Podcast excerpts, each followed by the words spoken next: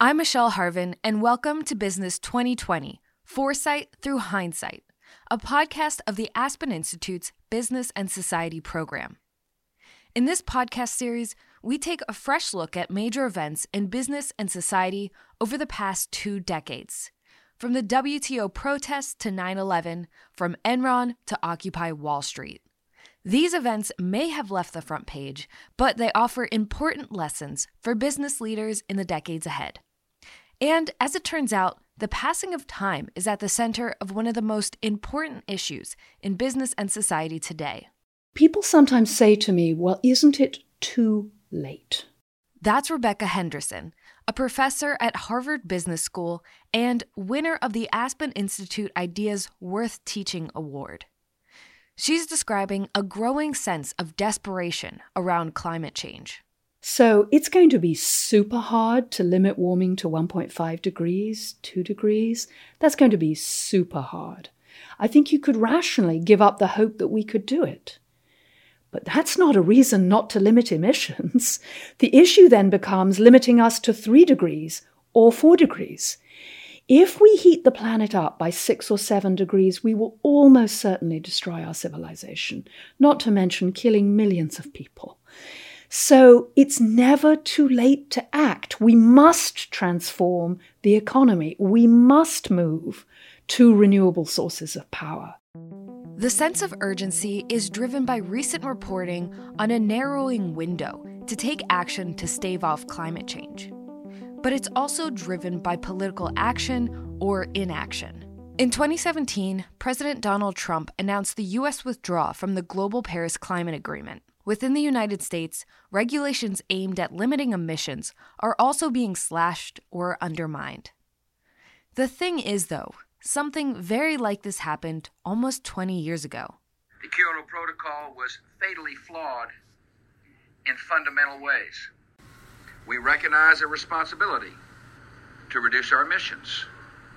We also recognize the other part of the story, that the rest of the world emits 80% of all greenhouse gases, and many of those emissions come from developing countries. This is a challenge that requires a 100% effort, ours and the rest of the world's. The world's second largest emitter of greenhouse gases is China. Yet China was entirely exempted from the requirements of the Kyoto Protocol. In June of 2001, 5 months after taking office, President Bush announced that the U.S. would withdraw from the Kyoto Protocol, a global climate agreement the prior administration had signed in 1997. The withdrawal from Kyoto signaled this new administration would take a new approach to environmental issues, one it saw as fairer to the U.S. on the international stage and better for U.S. businesses and consumers. Does that sound familiar? The parallel to today's situation, with the U.S. withdrawing from the Paris Climate Accords, is the reason we'll be looking at the aftermath of the Kyoto Protocol. While political shifts on climate policy might have grabbed the headlines, out of the spotlight, something else was stirring. As it happened, civil society and business wound up mobilizing to keep a lot of environmental efforts going. And in one respect, they had it even harder than today. Urgency around climate was nowhere near as mainstream as it is now. The notion of integrating social and environmental considerations into business was a relatively new concept. That's Aron Cramer, the president of an NGO called Business for Social Responsibility, or BSR. Aron says that when BSR was new in the mid-1990s, its aims were unusual. It was very exciting in the early days to be part of an organization that was trying to introduce a new concept and legitimize the concept with business leaders who had really thought about much more traditional measures of business success. Aron made the case with a reminder that value means more than just a profit. Business delivers a huge amount of value for the world, but if it's not doing that in a way that helps people live lives dignity, that does not preserve natural resources, then we've lost the plot. In 2001, Aron moved to Paris, where he planned to build up BSR's presence in Europe. But the exit from Kyoto and then the attacks of 9/11 made his work more complicated. Aron was appealing to shared values like human dignity to build global coalitions for change. But for some European partners, U.S. government policy was putting the very idea of shared values into question. In 2002, the memory of 9/11 was still fresh. American military action in Afghanistan had just started, and it was the run-up to the war in Iraq. And that, combined with the dismissal by the Bush administration of the Kyoto Protocol, was an example of America acting alone rather than as part of a global community.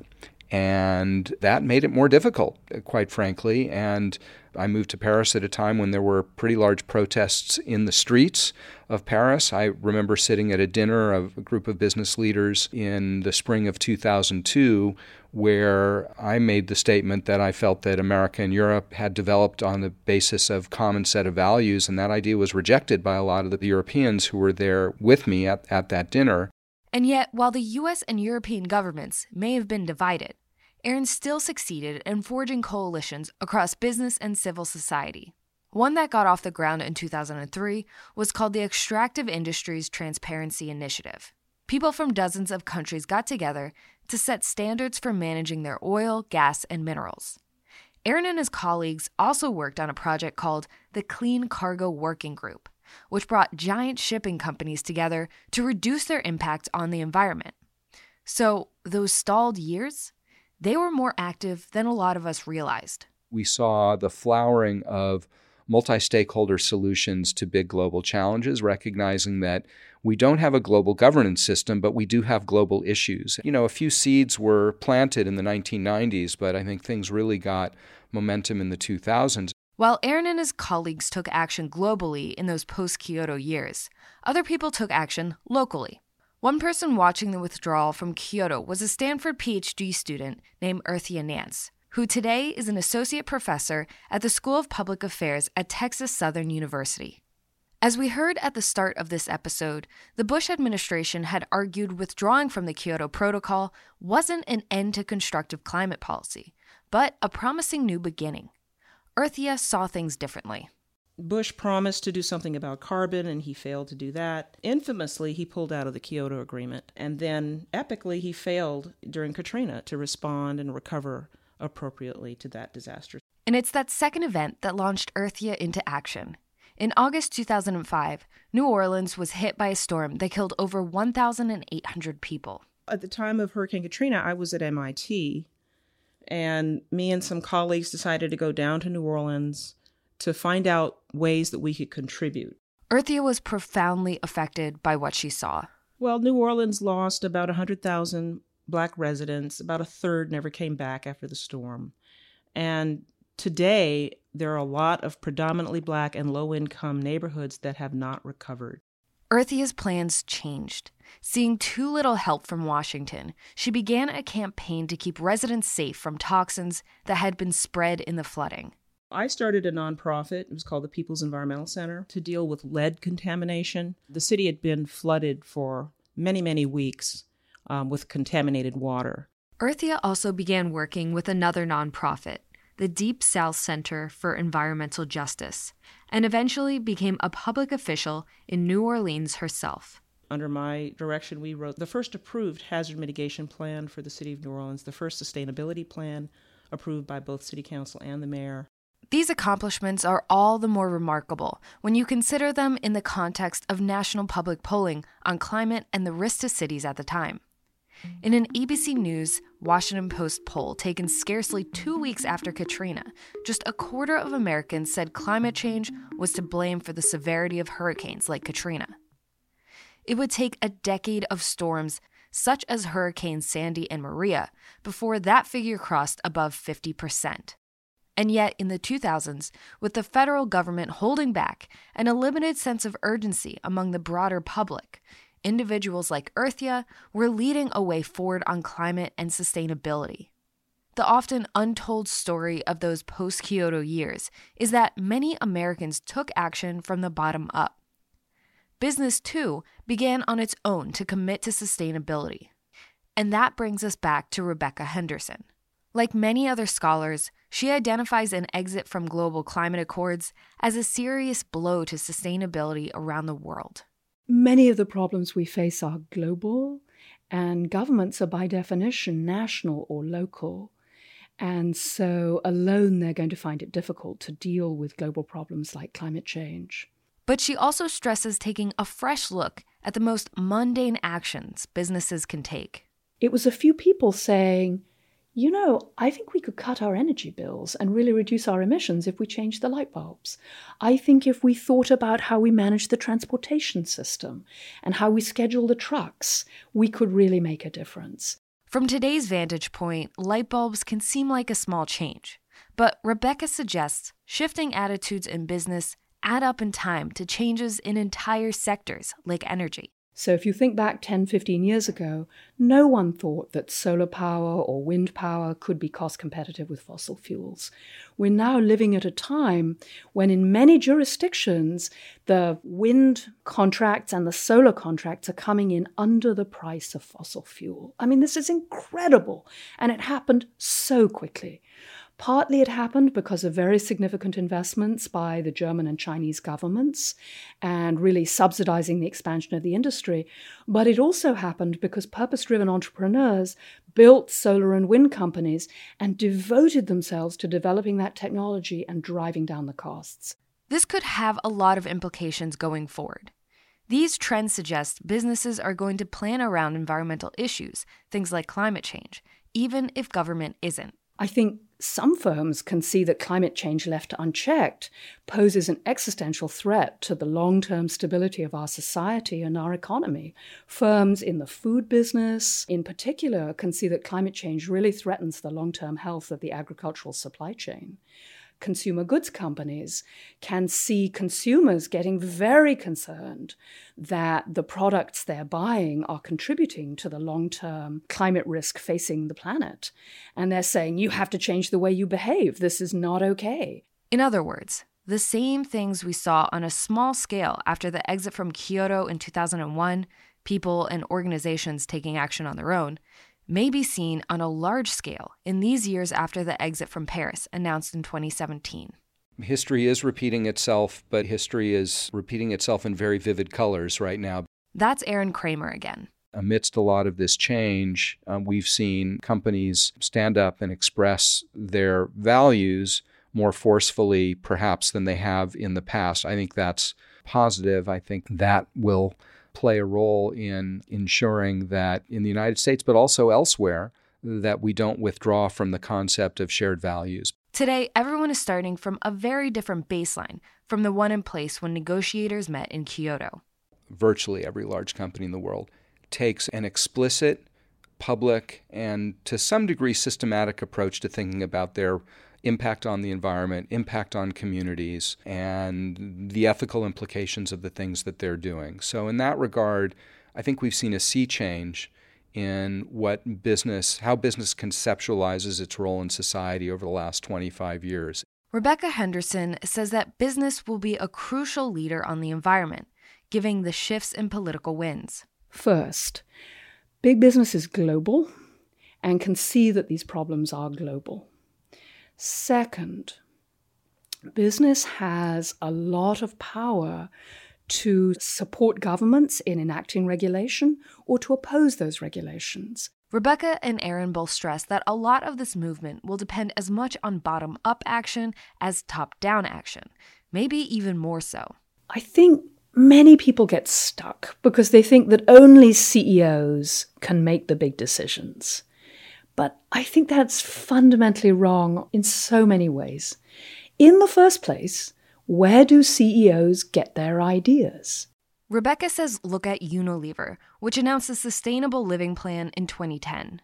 Unilever was full of small-scale local efforts to make a difference that had been started by people very much on the ground. People in the tea supply chain saying, if we don't do something, sooner or later, there won't be any tea to sell. people working in other parts of the supply chain saying, whoa, we're going to run out of water. What can we do to make the way we grow peas more sustainable? And those efforts were started by people with very prosaic job titles like purchasing manager, who thought that there might be a better way to do something and were willing to act and pull together a small group and try and make progress. And Unilever's not the only example from the last decade. Chipotle built a brand on local sourcing. Starbucks has been working for more than a decade toward complete ethical sourcing of its coffee and tea supply. And Aron points to Amazon, which was just recently prodded by a letter from, I think, 3,000 or 4,000 employees of Amazon calling for that company and calling directly for Jeff Bezos to have Amazon set more aggressive climate goals. So we live in a world that is no longer top-down all the time. For Aron, anecdotes like these are reasons for hope, even as government steps back from the Paris Agreement. Yet, Aron is clear that businesses face a unique quandary when stepping up on climate. Business leaders have to live in two different worlds. They have to live in the world which thinks ahead 10 years, 20 years, 30 years, when our energy system is going to change, but they're also living in a present where you cannot take for granted the viability of any business. Still, environmental action increasingly won't be optional, as Rebecca Henderson emphasizes. If the food supply is severely threatened, if we see massive sea level rises, if we see mass migration from south to north as a result of continued droughts and floods, that's not going to be good for business. That's a serious problem. And so you see many businesses in many communities trying to make progress against this issue. On the bright side, says Aron Cramer, there will be huge payoffs for companies that are ahead of the pack. It is a once-in-a-lifetime opportunity for the businesses that innovate on the basis of a world being affected by climate change. The companies that can help all of us reduce waste will be hugely successful. The companies that figure out climate-smart agriculture, these are massive opportunities. And Rebecca Henderson adds that we can already see it paying off for a lot of businesses. Many firms are adopting ESG measures or environmental, social, and governance measures. We see that firms operating on ESG metrics are increasingly outperforming their competition. So leading on sustainability is both a challenge and an opportunity for business.